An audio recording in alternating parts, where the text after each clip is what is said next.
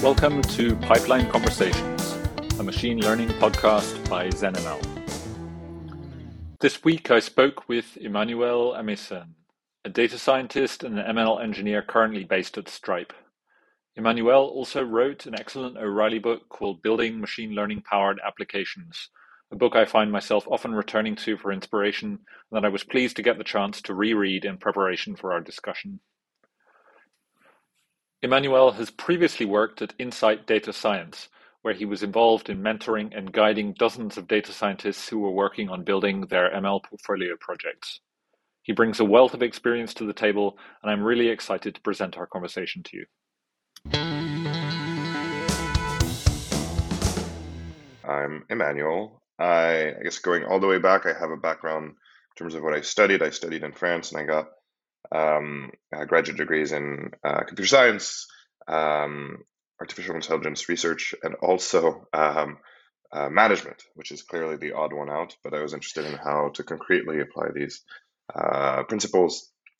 Then moved to the Bay Area and basically worked as a data scientist for a bit for a startup, and then uh, for Zipcar, mostly on kind of um, think uh, geolocation related problems, uh, predicting pockets of demand uh, in various places.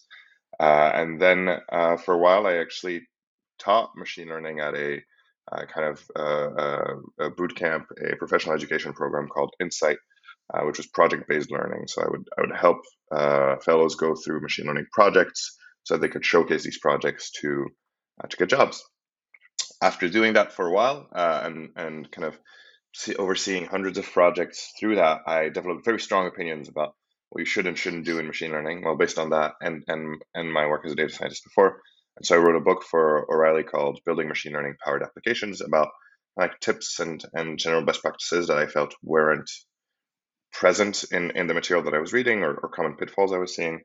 Um, and and you know after teaching and writing, I really missed actually doing the thing. And so then I uh, since then I've moved on to to Stripe, where I work uh, as an ML engineer on the um, the radar uh, team. So that there's a fraud detection team uh, for transaction fraud specifically, and so I work on um, kind of shipping new models, but also making uh, our uh, ops better for shipping shipping and refreshing existing models, um, and and kind of operationally operationalizing models more generally.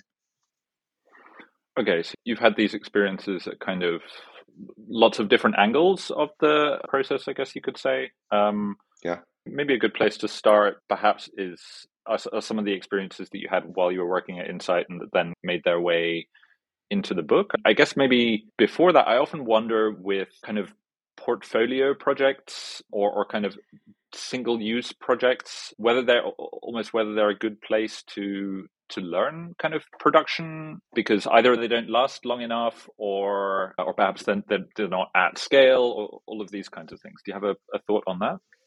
Yeah, I think that's a real concern for for uh, portfolio projects. It's it's kind of unfortunate because on one hand, you know, you have um, a lot of qualified and interested candidates that say, you know, oh, I, I want to get my hands dirty. Uh, like I, you know, I'm going to build a, a, a ML project, maybe build a model to predict this or that based on this data set. On the other hand, you have hiring committees that say, well, this is this is nice and, and certainly shows enthusiasm and willingness to learn, but but it it doesn't translate really well to what your day to day would be like at a company doing machine learning, uh, which which I think is unfortunate and and wasn't always as true. Now it's definitely more true that because of the availability of resources like Kaggle and and like other things, you know, like the signal of somebody that's like, hey, I did some cool ML on this one data set is much lower because it's kind of standardized. Um, that was a bit of an issue with with or a challenge certainly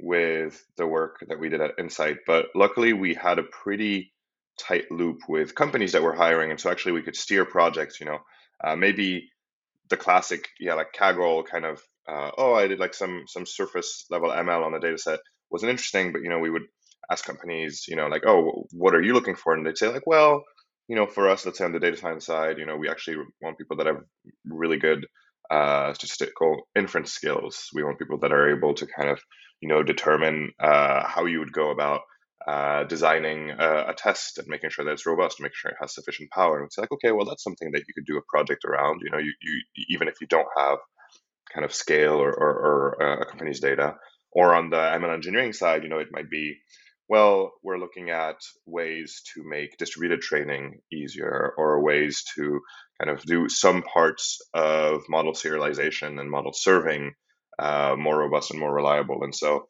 uh, what we ended up doing is kind of guiding a lot more projects away from the simple, you know, build a ML model on XYZ to okay, can we do a deeper dive on you know some very niche part and and understand that better? Which you know I think if if you're listening to this and you're trying to uh, get a job in machine learning and maybe you're, you're new is, is is a good approach. Trying to figure out what the company you apply for cares a lot about and just diving deep on that specifically do you run the risk then? I mean, something that your book stresses quite a lot. I think even maybe maybe the first part of it is it's all about like end to end, right? Do you do you run the risk that you miss the end to end part?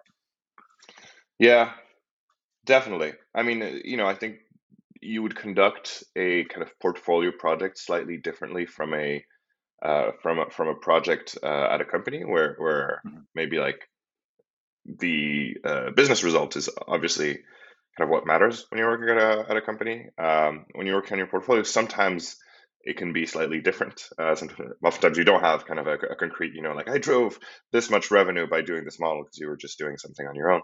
Um, but that being said, I think that that approach is still applicable. Uh, essentially, you know, ML especially uh, is very rabbit holey. All aspects of it are, and so even if you choose a smaller chunk of it, you know, there's there's a lot of value to saying, okay, well, for this small chunk, say, you know, I'm going to um, I'm going to look at quantization of weights and trying to see, you know, how how much I can quantize the weights of a neural network while preserving, you know, a given level of accuracy. Because like, okay, well, you know, the real objective is uh, to benchmark these quantization methods. So the first thing I should do is kind of like define an experimental loop whereby I can kind of do whatever I want on the experimental side and then have a very precise and concrete way of measuring it and reporting results. And then once you have that whole scaffolding built, then you can iterate really quickly. And so it's really like a smaller version of the scaffolding that you'd have if you were doing the whole process of ML. Uh, but I think that's useful nonetheless, and something that, that is a common failure mode is, is not doing that. When you're thinking of ML in production? Do you see or think that there are some universals there? Like maybe it's a question I, am asking about definitions here. What do you think of when you think of ML in production? Is there a specific like user or use case or persona or group of people that come to mind? I think it's quite wide. I don't think there's eh, eh, there's definitely clustering you could do, but I think you know ML in production kind of has has a has, yeah a wide range of, of versions from you know one version of ML in production is certainly maybe the shiny like your Google search, and so you have you know models that are retrained you know maybe hourly or, or every few hours that they're they're um, running on custom hardware is because hardware because they're very expensive models. Uh, you know they have insane latency requirements where whereby you know they must run the span of a search and so, you know, you have this kind of like very intense combination of like engineering and infrastructure and CI/CD and MLOps and all that stuff. You know, you, you have other applications where maybe, um, I, you know, I'm not familiar with their, with their stack, but I'd imagine something like Grammarly, you know, is okay. I, I, I type something and then maybe that gets sent like asynchronously to a process that can be like a little bit more loosely constrained in terms of infrastructure and kind of like does its inference and it comes back to me because I don't care if my Grammarly correction comes like immediately. I'm okay to wait a little bit. Um, and then you have, you know, things that are entirely offline. Like you might you might have something that does lead prediction for you, where you know you're a sales organization and it's it's a model to tell you who you should call first, and that can run, you know, on one of the devs machine at night, you know, uh, kind of waiting. So so I would say all of those are ML in production, and, and they're only a small part of, of everything you can encompass. You know, we haven't even touched on like researchy things, like maybe you're doing reinforcement learning for um, like rocket fuel adjustments, which was one of the projects that, that we did at Insight, or maybe you're doing, you know, some like crazy computer vision pipelines that are running on phones or on Raspberry Pis. Mm-hmm. And so it's hard to define uh, uniquely because I think like just these examples have such different profiles. There's best practices that I think apply almost universally, uh, but the space is is super wide, which is really. I guess we'll come to the best practices, but does this diversity make it a little bit difficult sometimes to either guide people or, or even teach it. I recently had uh, uh spent spend a while getting to know these MLOps maturity models that Google and Microsoft put out. I think in early 2020. And I think the way that they were pitched or the way that they were proposed is kind of these are universal best practices that everyone works their way towards. And they go from you know level zero to level four mm. and different stages along the way. As I was reading through them, I didn't I think maybe if you're Google, that's a good way of conceptualizing it. For more or less anyone else, didn't find them particularly useful and didn't really offer any kind of pathway. So yeah, is that a risk then? That's, that's funny. I I like the framing of those maturity guidelines as you know there are multiple stages of, of MLOps maturity, and of course, the final and best stage is you know be Us. Google or Microsoft. Right. Um, if you're not there, clearly you're at a at a you know far removed stage on the evolutionary pipeline. That's fun. That's that's a fun way to present it. Well, I, I think you know it's kind of the same argument as um, like the the just the dev story or or the infra story that you have you know at those large companies. You you've heard these arguments, I think, uh, for a while in the broader engineering community of you know you're not Google. You, you know your your 12 person startup does not need you know Spanner or some kind of ludicrous piece of infrastructure. You know for for a while when you're a small startup, you can have you know like a local SQLite database and just do just fine. You know, you can have you can get away with very simple things, and in fact, architecting complex things is, is a waste of time. I think that that's very true in ML, where to give you an example, one of the big failure modes I would say again, this is less true when you have the infrastructure of Google, but let's say if, if you're a normal, your your average company, um, is that you will spend a lot of time both building infrastructure and building product with the assumption that your machine learning will work out. Uh, instead of spending all of your first times with a project de-risking the machine learning, you know, and saying like, well, I don't know, we, we thought that we could predict this outcome that we want to build a whole uh, product around, but you know, we spend two months on it as data scientists and we can't figure out a model that works uh, to our given performance. So, so let's not even start building our, our cool, you know, uh, Kubernetes cluster for for model because we won't get we won't need it. Right. Yeah, you were helping out supervising not sure exactly what the right word is there for for various projects at, at insight and you saw i guess you saw in the end probably like success hopefully but presumably there were some like failure modes as well. Maybe let's start with the failures. Like what were the kinds of things that you commonly saw people struggling with or getting wrong or yeah? Yeah. There's yeah there are definitely uh, quite a few. I, oh, well and they coalesce pretty pretty neatly, I think. Um,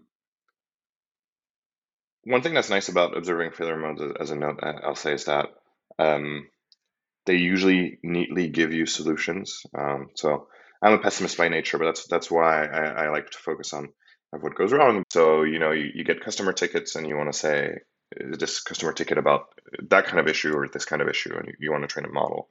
Um, it is likely that you know, if you were to to put money on which model would work best, uh, it'll probably be a pretty complicated model. You know, you probably uh, like some new transformer architecture would likely beat out some per models.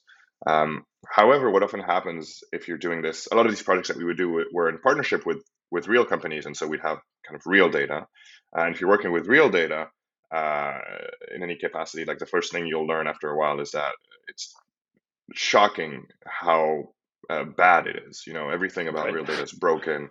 All of the assumptions that you have, you know, you get this ID column, you're like, well, surely, you know, the IDs are all integers or whatever. It's like, nope, there's a string in there. Who knows why? You know, like this from some migration a while ago. You know, uh, any assumption that you have is, is wrong. And so, what would commonly happen is, you know, you take this data, you kind of don't think about it too much, you throw a super powerful model at it, and you get something ridiculous like you know you get 100% accuracy your model's perfect um, and in all cases, it means that you, your your data was leaking the label somehow. You know, like there there was a label column that you removed because you're smart, but then there was also a column that was you know like uh, like support ticket comment or something that was like the, the a human uh, reviewer said, oh, this looks like a ticket about this, and you fed that to your model or whatever, and so you know you get 100% accuracy and then uh, the, the next thing we'd always do is we'd say like oh let's test this model out. Like i'm going to write a support ticket and then the model was was horrible. It would never work. Um, that becomes a lot less of an issue if you start with with simple models which is why i emphasize that a lot in the book because one they're usually not that great. So it's rare that you know even if you're leaking a lot like you get to that perfect performance um, mm-hmm. and two you can more easily see like okay well my model is performing this way like let's now look at what it's doing and identify issues with your data. Um, so i would say like that's one pitfall is over engineering um, the other big one that's that's related is not looking at the data uh, so this I had this joke that you know I stole from someone definitely, uh, but you know it's it's called uh, data science, not ML science. I feel like this is less true now that we have ML engineers. Um, right. But anyways, the point being that like a lot of your work should be looking at the data. So initially looking at the data to make assumptions and say like, is this a problem we can solve? What are the features we're going to use? Yada yada yada. Uh, but even as you're iterating on your model, usually looking at data is the most informative thing you can do because you train your model, it gets some level of performance, and then you know you have to ask yourself if that level of performance is not good enough, what do I do? And usually error analysis is something that is extremely useful, you know, um, and and I wish was was more commonly supported. Uh, we were talking, I think, before we started recording about like great resources like Fast.ai. They have an awesome kind of um, uh, uh, a part of their library. I remember where it's like, here, take a look at all of the images that you know, like Fastware completely got performing got wrong. Yeah, or the ones that are really close to decision boundary. That's usually super useful because that's when you see, oh, of course, you know, uh, this is the kind of error my classifier is doing, and usually you rectify it by changing your data. Um, I feel like I've been talking for a bit. I'll just say that the last one is uh, defining your metrics well. This is maybe this is way more important in industry and less so in, in maybe side projects, but still I think is, is a good thing to practice. Um, but defining, you know, if if I gave you a machine learning model right now, what performance profile would it have to have for you to put it in production and for it to be useful? And defining that ahead of time, because if you don't, you'll have the sunk cost fallacy. You're like, no, my model is good enough, even though it's way under what it should be to be useful. And does that encompass kind of the whole use case stuff that you know it needs to be fast or small or it needs to be deployed on the edge. Is that part of it or are you talking about something else? Yeah I, I think my first the first thing to usually look at is, is its performance profile because usually you can i mean it depends right? If, if yeah if you're constrained and you're like you're going to deploy it on an arduino it severely limits right. what you can do. So maybe maybe one way to think about that is that it's a restriction rather on kind of the model class and the, the side of size of the feature set you can use, you know, that, that you'd have to reduce. But more generally, I think it's it's a good idea to say, well, I'm going to do this to you know rank the the the top three support categories that I think this ticket will be in to keep in with our example. And then it's like, well, if if you have a system of support agents and you're going to show them these top three support categories and they have to pick from one, like how often does the correct category have to be in it for it to be useful? Presumably, if the correct category is in it, let's say less than 50% of the time, then they'll just learn to ignore your display. And so your model is useless. Mm-hmm. And so you say, like, okay, well, our top three accuracy needs to be at least 50%, probably more, you know, let's say like 70%. So in 70% of the cases, our model should, in its top three predictions, predict the correct category or it's a non starter. And that's useful for, for backtesting if you have that ahead of time. Mm-hmm. Mm-hmm.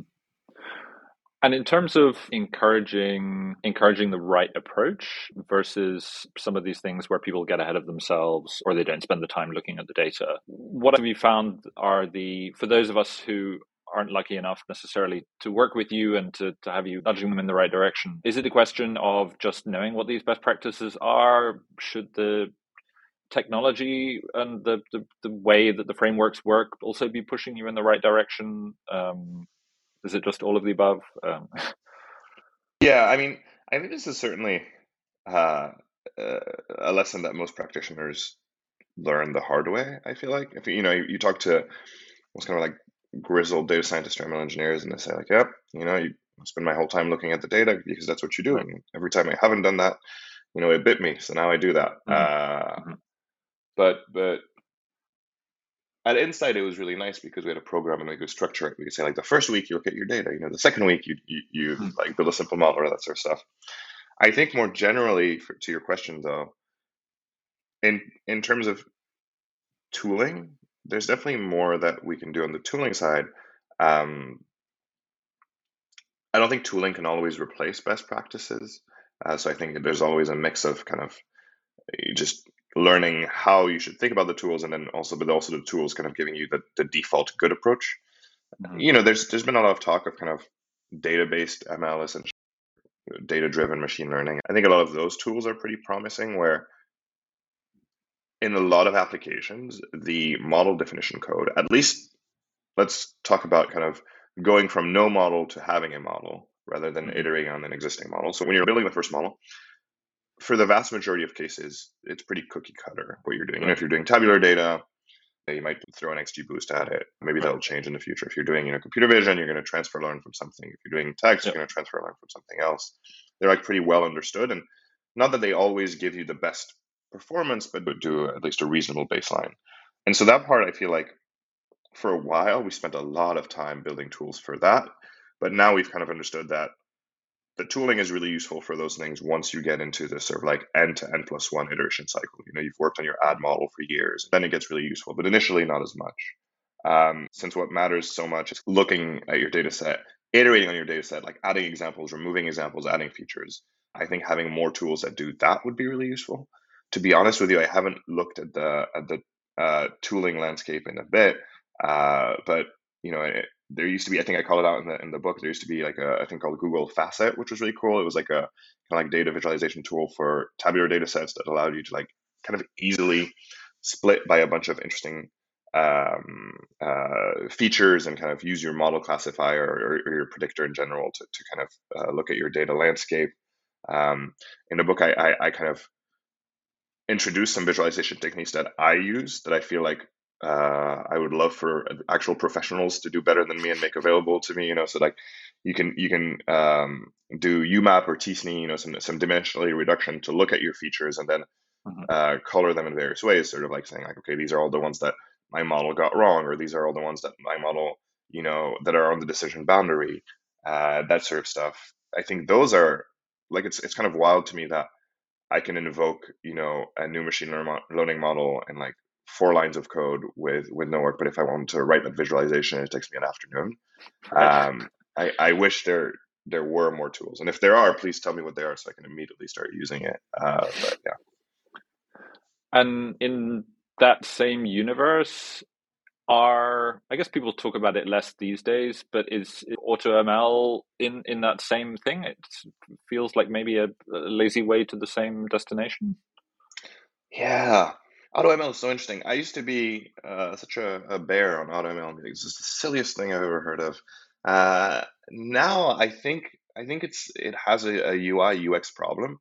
I think it is true that for many machine learning problems, you can probably, if I have again, let's say let's say I have done my work on the data set, I could probably then use some AutoML solution to get a reasonable model. And it, it I think for again, especially for sort of like something where I just need one model and it's probably not something I'm going to iterate on, but I need to like add some ML to a part of my site. It seems like a useful thing. Mm-hmm. But I mm-hmm. think it still has the UI UX problem of the auto ML emphasis should be around, you know, these visualization tools that I was talking about, where like, you know, if I was to do an, an auto ML startup, it'd be something around like you come with your with your data and then like it does its auto ML and then it does something intelligent to show you not only a visualization, but ideally some heuristics saying like, hey, we think that you know you have eight classes in this like image classifier and right. we keep getting like class seven and eight confused. Uh, we think that you, you you might you know benefit from uploading more images of like class seven eight in particular ones where there's a lot of blue in the image because those are the right. ones that we get really wrong. Uh, like that would be the, if, if you had that ux yeah. i think that, that would be extremely strong. Right. Yeah.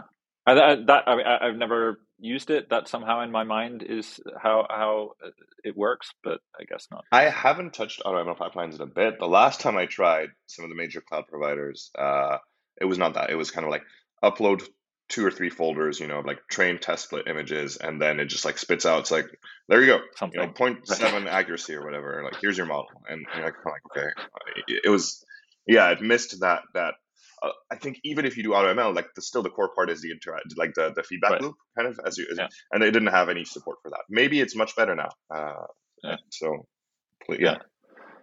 So I mean, what we've been talking about is kind of one piece of the bigger like production yeah. thing, and there, yeah. like the the more you move out of the model building metropolis, like then you really are a little bit in the wild west. Like you're, yeah.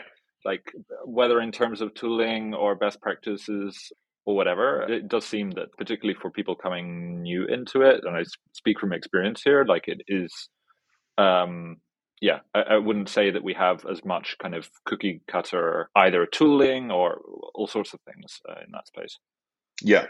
So I would say the, the, the way I, I was thinking about it is that there were kind of three things that were not as cookie cutter. So I would say two we've kind of touched on already, which is, you know, one is what is the logic and, and, and like the set of best practices by which or, or with which you, you iterate on models. You know, once you're like how a, lot of the resources were around. You know, you have a problem, do you do this? You get a model, but then it's like, okay, but then what? Uh, so that that was one part where it was, was kind of like very unclear. Um, uh, the second part was how do you translate kind of what you're trying to do as, as a business or as a project to a model.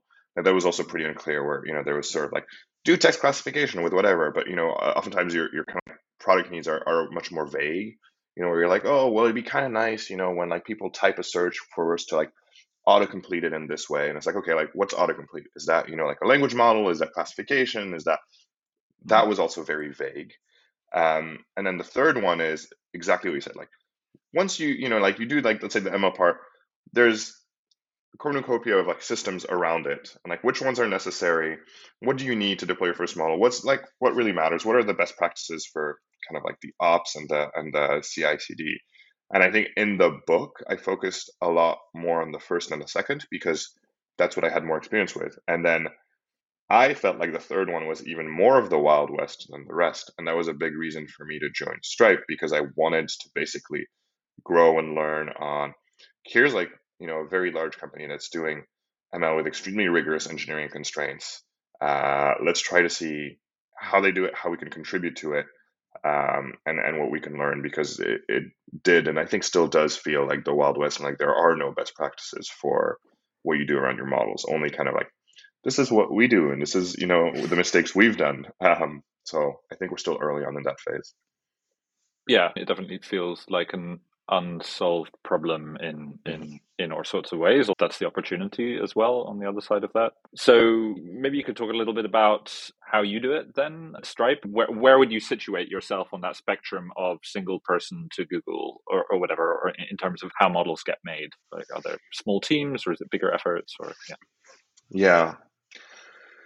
We're lucky enough that we're at a size where we have kind of infrastructure teams that expose really useful services to us um, which I think is you know not really the case when you're at a small startup stage. And so what I mean by that is you know there are compute teams that expose useful compute primitives, whether that's you know uh, essentially like a wrapper around some um, cloud instance, or you know whether it's uh, I just want this computation to happen, like kind of make it happen for me.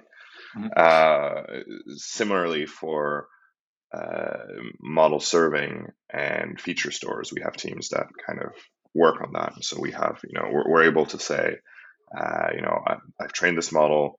Um, I now want to be able to call it, you know, uh, through an API call in, in, in production. And, and that just kind of automatically happens, which is, I'd say, really nice. Um, similarly, uh, for feature store, we kind of like define them once offline, and then we have both offline regular uh, batch jobs that compute them, and then you know online um, we can access them with our models. I think that puts us pretty pretty squarely ahead of uh, the sort of like startup that doesn't have that infra. However, you know, I'm sure if you found uh, a snarky Google engineer, they say like, oh, you know this is this was the state of things at Google 12 years ago. You know now, right. uh, you know we have 16 layers of automation around this. You know we don't even have humans working at Google anymore. Right. Uh, but so you know somewhere in between, I guess. Um, mm-hmm. I think that the way this ends up looking like is um, a, a lot of the the remaining work is around uh, you still have the kind of data munging jobs like even if you have really good tools the you know product teams or the teams that own the model still end up having to spend a lot of time kind of carefully thinking about okay there's this upstream data uh, like i guess you know uh, which which features do we want? Which ones will we have at the moment where the model runs? Okay we'll have these features so let's like connect to all these um, upstream providers kind of do our own data filtering you know kind of think like etl slash feature generation uh, logic um, write that then you know uh, write our like training logic our evaluation logic and then obviously um, kind of our, our uh, shipping pipeline is i guess what i'll call it. So sort of like everything that goes after you've trained an evaluated model it looks pretty good. There's actually quite a few steps especially if you're uh, in a critical application between you know the models AUC or whatever this offline to mm-hmm. yes we're ready to this model let's go um, and then then post launch monitoring. So all, all of these have kind of a bunch of tools and steps, and sometimes automated, sometimes not automated steps. And does a product team work end to end? Yeah. the The idea is that at least for the team I'm on, this might be different on other teams, but I, I think it's pretty generalizable that uh, you and you own the pipeline end to end, uh, but you know, uh, hopefully you, you, you rely on sort of like very nice abstractions so that, right. you know, even though we own the pipeline end to end, we have a team, you know, that, that makes our batch computation primitives, you know, they're both like, they're more efficient, they're faster, uh, and they give us like tools. Uh, and obviously they like sit below not only our team, but a bunch of other teams. And so um, you own it end to end, but you get to be on the shoulder of giants, if that makes sense, and, and use kind of uh, higher level primitives than if you were to like write your own, you know, Airflow logic and write your own feature store right. and all that stuff. That would not right. be tenable. Right. Yeah, because there is this idea of the, I guess, kind of full stack data scientist, which, yeah, I'm, not. I'm sure those people do exist, and definitely seems like you're you're relying on like a lot of support from other, like you were saying, with the, the infrastructure and, and so on, not necessarily needing to worry about that as much. But I imagine, yeah, the, the lower you go in terms of resources and availability of expertise and teams and so on, is the more you're going to be confronted with with all of that. I'm curious, what are the pain points that that you still experience in terms of working end to end, even with all of that support? There's a few. Um, one that I think is true no matter where you are in the ML.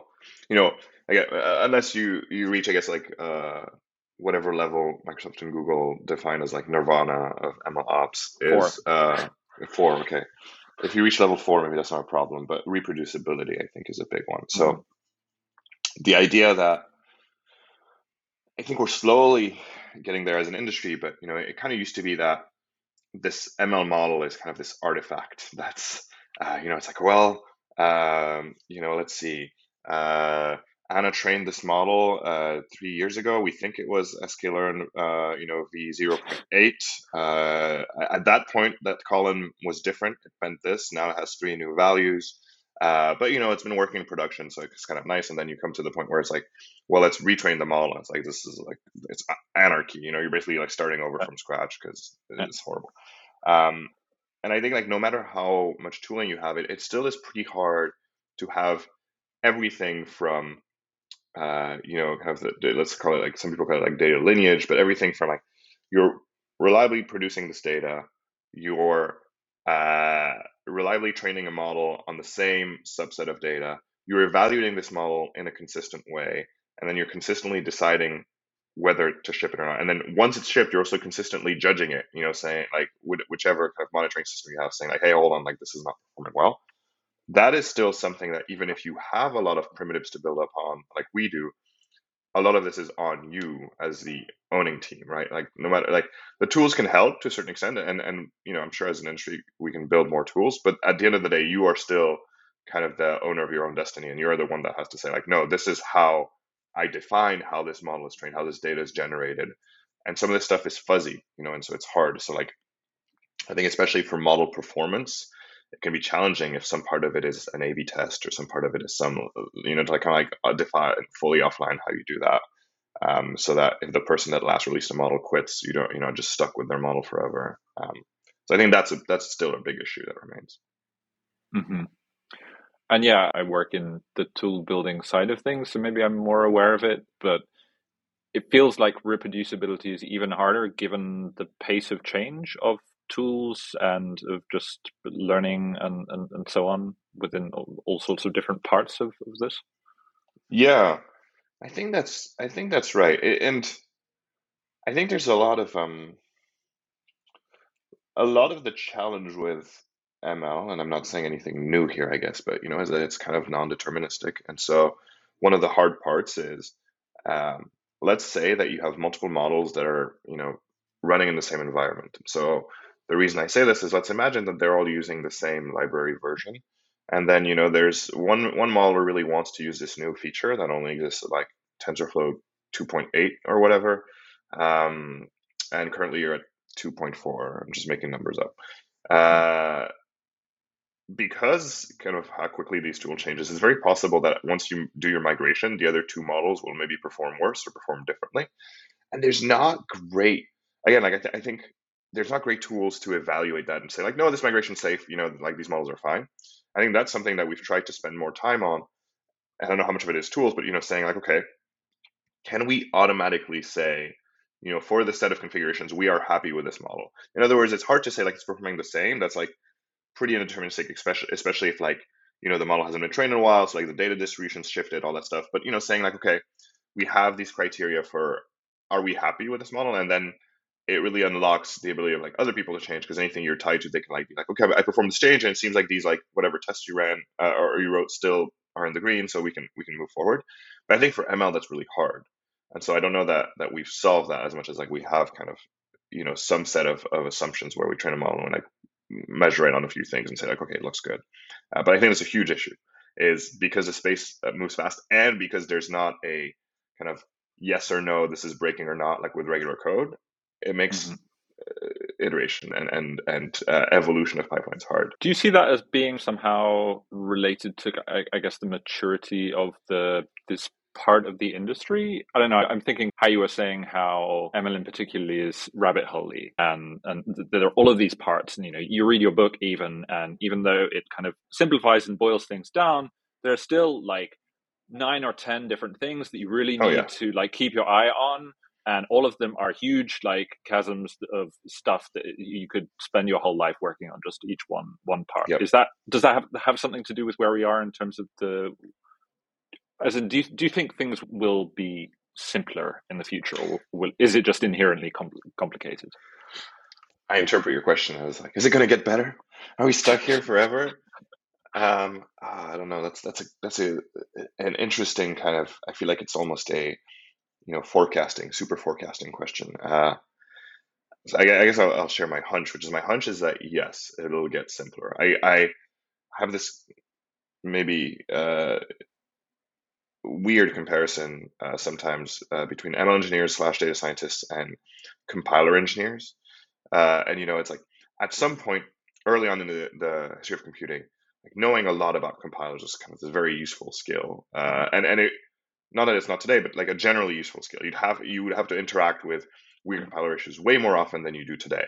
Uh, and you know, kind of like knowing the ins and out, like knowing you know whichever standards had recently changed, whichever kind of um, instruction set had recently been released would be really helpful. To be like, oh yeah, of course this bug is because this, this or that. Now, you know, most engineers don't know much about uh, compilers, and maybe they've studied a bit uh, of it if they took a CS program, but then it's not clear how much they use it on the job. And I think that's largely because best practices have been established, and not that the field is stagnant, but you know, there's kind of been enough um, stability that abstractions have been built on top of it. I think it's very likely that the same thing happens for ML, where let's say for 95% of use cases, you really in the future will not have to think about, you know, not only like how you train your NLP model, again, like maybe that'll be abstracted away for you, but also how you kind of evaluate it. There'll be some Mm-hmm. set of, of kind of like, oh, you have this business problem. You know, this is kind of like a both a good loss function, but also like a good evaluation method. Or what you do is you take, you know, 100 examples from this thing, 200 from this, 300. You compute the score, and as long as that's good, you know, you're you're good. Uh, and these will mostly, you can imagine that these are mostly like best practices based, but basically most people will do that, not think about it too much, and and live in the happy place. And then uh, just like today, you know, for kind of really gnarly applications or really uh, cutting edge stuff, you still need compiler engineers. Uh, right. And so and so you, you'll just have kind of like I think a specialization and a, and a narrowing of maybe like how many folks need to really intensely think about gradients. You know, I think like if you ask me, is the proportion of people that think about gradients on a weekly basis going to go up or down? I would say down significantly mm-hmm. in the future. Mm-hmm. Yeah, I, I definitely do do think a lot. Maybe because in part this is me, but just in also see a lot of people coming into this field from other domains at the moment and just the gap between the promise and the where we are right now feels very large and yeah i mean I, which, I also which part of the promise? Well i mean the the promise is that your problems get solved like the problems that you actually care about in your specific domain um, but you know the yeah, the, yeah. the steps that you have to reach to to get there and do it in a way that is not just solving the problem in terms of not just developing a model but like having something that yeah works end to end and that allows you to to spot things going wrong and and and all of this like that's a huge especially for one person on their own like it's a Yeah. huge ask Yep. if not yeah i don't know how how if, even in the realms of possible that is for, for someone like who's coming new into this Yeah, I think that's I think that's right. I I'm so interested, and this is why I, I work in that area, in the difference between even, you know, I think a lot of people coming into the field when I was at Insight, you know, obviously would interview a lot of them, like would see these really cool papers or blog posts by high profile research labs, you know, your OpenAI or Deep DeepMinds, and you know, it'd be kind of mm-hmm. things like at the time it wasn't protein folding, but you know, you, you, you had kind of a, a bunch of papers around solving this complicated thing, and a lot of them actually, what the paper was, very impressive papers. I want to say, you know, I, am about to about to criticize them a little bit. I want to say like the work is actually very impress, impressive, but you know, a lot of them, the end result is well on this held out set, you know, we perform better than humans, which is amazing. Um, however, if you compare that to the work of, you know, like some of the work that I, know, I found really impressive would be, you know, like I don't know, like Google's uh, autocomplete when it autocompletes your sentences in docs or in mails or like suggests responses. Like the first step of that was, hey, you know, we maybe not beat humans, but got like a really good result on a held out set. And then there was like an immense amount of work to like, oh, but now we're going to make it into a useful product, and we have to like do the infra, and we have to like, you know, kind of think about like continuous training, think about training data shifts, think about new languages. We also have to think about a whole thing we haven't talked about, which I talk about in one of the chapters in the book, is like quality control. Like in a lot of these uh, these papers, you can afford to, you know, you beat humans, and in one of the cases, you do something absolutely horrible. Like your metric gets, if you're you can't like if one time your email insults you, um, Mhm. and so Yeah. that the ML work is is again like the part that's still the wild west, but that's so interesting.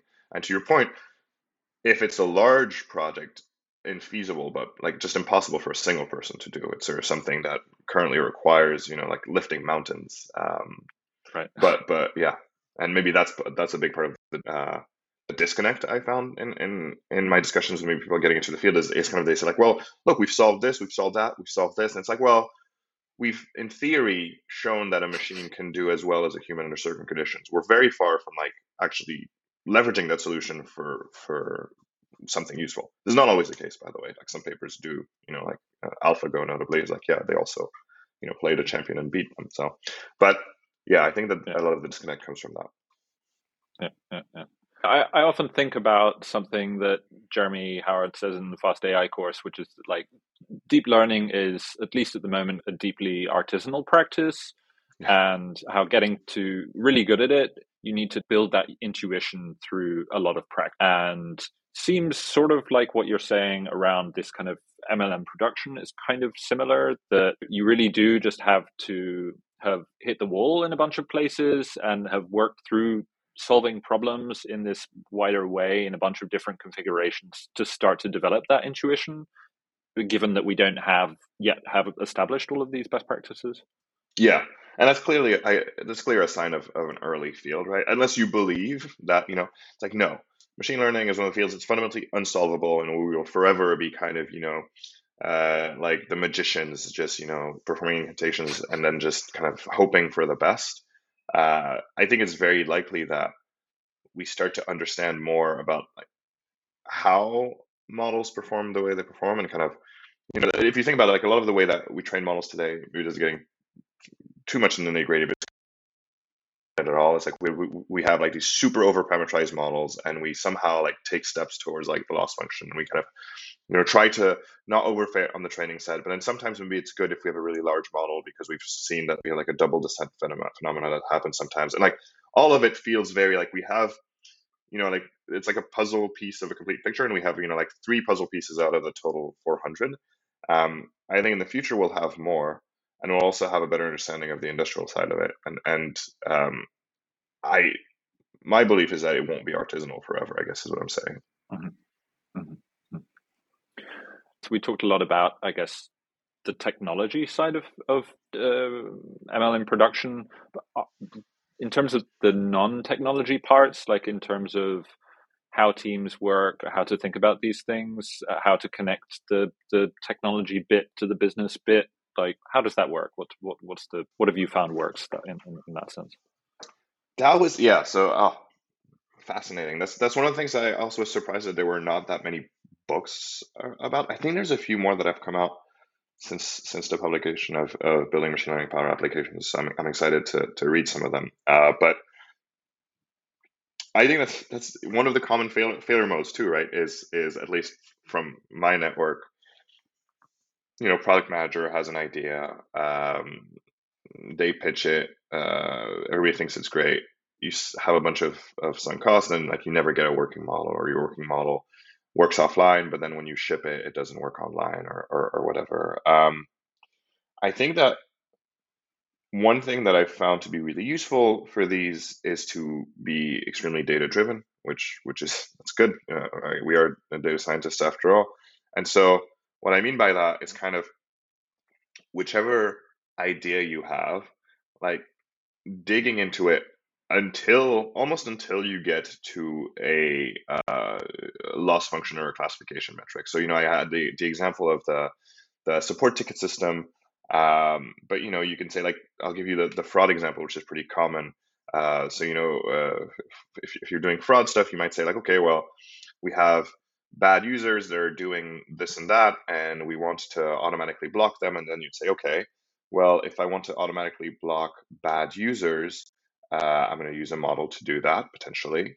Um, the first thing that usually helps you de-risk this is can we do this through heuristics? So like if you look at all your bad users, maybe you know they all I don't know maybe you you have just one set of attackers and they all have the same IP. So then like just don't build a model, just ban that IP. You're good if there's no good traffic on it. Um, you know you could and that's again you do this through data exploration right you look literally at correlation between you know is bad and, and whatever you know about uh, this example once you've done this, you know, you can say like, oh, actually with heuristics, uh, we have this performance profile. And what does performance profile mean here? Usually you would care about what's our recall for this? So like how many of the bad people do we catch? And then what's our, you know, either precision or like false positive rate, depending on how you look at it, like basically what's the impact on good users. And how you trade this off is you'd say like, well, the cost of blocking a good user is this. You know, we lose whatever, like maybe like the the the, uh, the order amount if they ordered, or essentially more because maybe you know they have a higher uh, LTV, they would order again, or you could even say we also have a reputational risk. You know, let's just let's sign like five bucks every time we block somebody that's good. You know, uh, it's not great for us. People will stop using us, and then the cost of letting a bad user through is that. Once you have this like kind of metric, you can say, okay, great. So the heuristic performs at this level. It has this much, you know, precision, this much recall, so it like saves us this much money, or it, it's negative, like actually is bad. Um, and then once you have that, then you you're speaking the same language, and then your your data science team can say, cool, you know, given these objectives that you've told us, like this is this is what we've we've got. You know, we think this is not good enough to launch a product, or we think it is good enough. And so all of the work is is in that early kind of like definition delineating, and it's not a science. A lot of it is around making assumptions, right? Because like especially when you're saying like what's the cost of blocking a good user, like you know there's some assumptions in there. Um, but I think that gets everyone on the same page, and that's one of the main things you can do to de-risk the kind of like product to ML uh, interaction. And in terms of how roles within teams, do you see as perhaps we head into this ML nirvana? Do you see more specialization? I mean, we uh, have increasingly now we have ML engineers. Do you see other more kind of titles showing up, or do you see consolidation? Maybe we don't need so many specialists. Yeah, yeah. Do we need twelve different roles on each? I think as to go back to the compiler engineer analogy, I, I think as much as, as, it saddens me to say this as an ML engineer, uh, I feel like ML engineers, for example, will will become, you know, uh, more and more software engineers that can use ML libraries, uh, and maybe um, software engineers that can use ML libraries and also have a good sense of, of again like iterating on the data, and so like they, you know, they're good at kind of the um, it would be like it's more like a data analyst slash data scientist kind of work. And so I think like I would imagine that you could probably in the future kind of collapse those roles in, in, in terms of the libraries and the tools they're using doing a lot of work for them. I still think there's kind of, at least in many companies I've seen, uh, a, bit of um, a delineation between is your work changing production code or is your work mostly producing kind of analysis that's guiding business decisions and priorities and projects that are tackled? I think that's likely to remain. So at least that one, you know, split feels because they feel like pretty different directions. And in you know, one direction you're kind of like informing strategy, and in another direction uh, you're driving uh, implementation, and they both seem obviously really important. Uh, I think like a lot of the sub delineations between, oh, are you like a data engineer, an ML engineer, data science, data analyst, that sort of stuff. Like today, maybe people would be furious and be like, those roles are very different. But I think in the future they'll be much more, much closer. Mm-hmm. Or maybe you'll need fewer people to be able to achieve the same result, that kind of thing. I yeah, I would I would say that that's likely to happen for sure. One would hope so. I, I, love having many having many colleagues, but yeah, yeah. the trend in technology is, is is towards needing fewer people to do the same thing over time, right? So I think it'll happen for ML as well. So yeah, we usually end these podcasts with a couple of a uh, couple of questions that you can take as as in whatever direction you would you would like. So first off, what would be a, a, a, quick win or something practical that someone can do to make their productionizing of models more robust? One thing I'm a really big fan of um, uh, is is something called Shadow. So Shadow infrastructure, the essential idea, um, usually it's referred as deploying a model to Shadow, is that no matter what you do, uh, and if you say that's not the case for you, you're a liar. Uh, there's a there's a difference between kind of the data that you're going to train and evaluate your models offline and what's going to happen once they're actually shipped in production. You can work on that difference, and you should work on kind of like making your offline online environment as similar as possible. But there's, there always creep up, and even if you you know you manage to remove all differences today, your product's going to change, your data pipelines are going to change. So in two months, they'll be different again. Um, so that that poses a problem because ideally you would like to be able to do offline work, say your model is good, and then just ship it. Oftentimes that's not the case because of said differences. Um, the idea of Shadow is in your production pipeline when you call your real model that's doing whatever it's doing. Uh, let's take the example of let's say classifying support tickets. Um, you, you you you just write a little bit of code that says I'm going to call this main model also, I'm going to call the shadow model. And you call your main model and you call the shadow model. And then you use the results of your main model, which you know you're happy with, and then you save the results of the shadow model for analysis later. And what that gives you is kind of an unbiased data set comparing your current production model to your shadow model. And it does this as at no production impact. So it's it's kind of like it's a weaker version of an A/B test in terms of the information it gives you. But with, you know, you can ship an absolute garbage model to Shadow and it doesn't matter. Um, and that's incredibly useful. And I've, I've, you know, we've used at Stripe. I've, I've heard from many of, of the people in my network that haven't implemented this that they really loved it because it gives you much more confidence in your deployment ability. Because you know you, you can just kind of experiment with it. You can say like, oh, I think this model is good. I'm going to put it in shadow. You know, wait a couple days, and then you see, and you're like, oh, actually, this performs great, and you can deploy much more confidently. So I, I think that that's something that hopefully there should be tooling for in the near future, but at least immediately, right? Is is that's great. Just do it, and it's not that much work because you're you're just doing another call to another model and then throwing the results away or saving them somewhere. I mean, but not showing them to users. Okay, nice. Yeah, very practical. And what would you be in terms of the the tooling then that you were talking about there? What would be one part of putting a model in production that you think should be given more attention, should be better served by toolmakers in this MLOps space? I think it's as much of a, a tooling as maybe a framework problem, but sometimes, as we talked about earlier, tools can define frameworks for you. Um, I wish there was more tooling for kind of that encom- encompasses the, the whole model training and model uh, deployment part. So, what I mean by that is, at least initially, a lot of the tooling was around, hey, you've trained this model, you know, use this tool, and it like gives you an API call for this model, which is nice. But but what I want is not just that. Again, what I want back to what we talked about earlier is a tool where, let's say, while I use this tool, I define everything. I say like, okay, like this is the data set, this is how I get it, you know, like this is whatever the model, how I train this, how I deploy it, and then this whole tool, um, you know, once I do like model the deploy or whatever, continuously runs and verifies that it's still working. So like again, with models, the only way that that you kind of know they work is by by building them and, and running them. You can't just kind of like offline say like, yes, this workflow will still work. And so it just regularly still, you know, like constructs a new data set, a new model, transit. and I verify it's like, yep, still working. Um, because I think such a tool, if if it gained popularity and people just built their models in this, would mean it's kind of like Docker for models in a way, right? It's like reproducible um, model generation, data generation, and training. Uh, and I think there's there's some work towards developing that tool, obviously, but um, I don't think it's there yet. Yeah, yeah, definitely a lot of work to to be done by people working on at that end of things. Yep.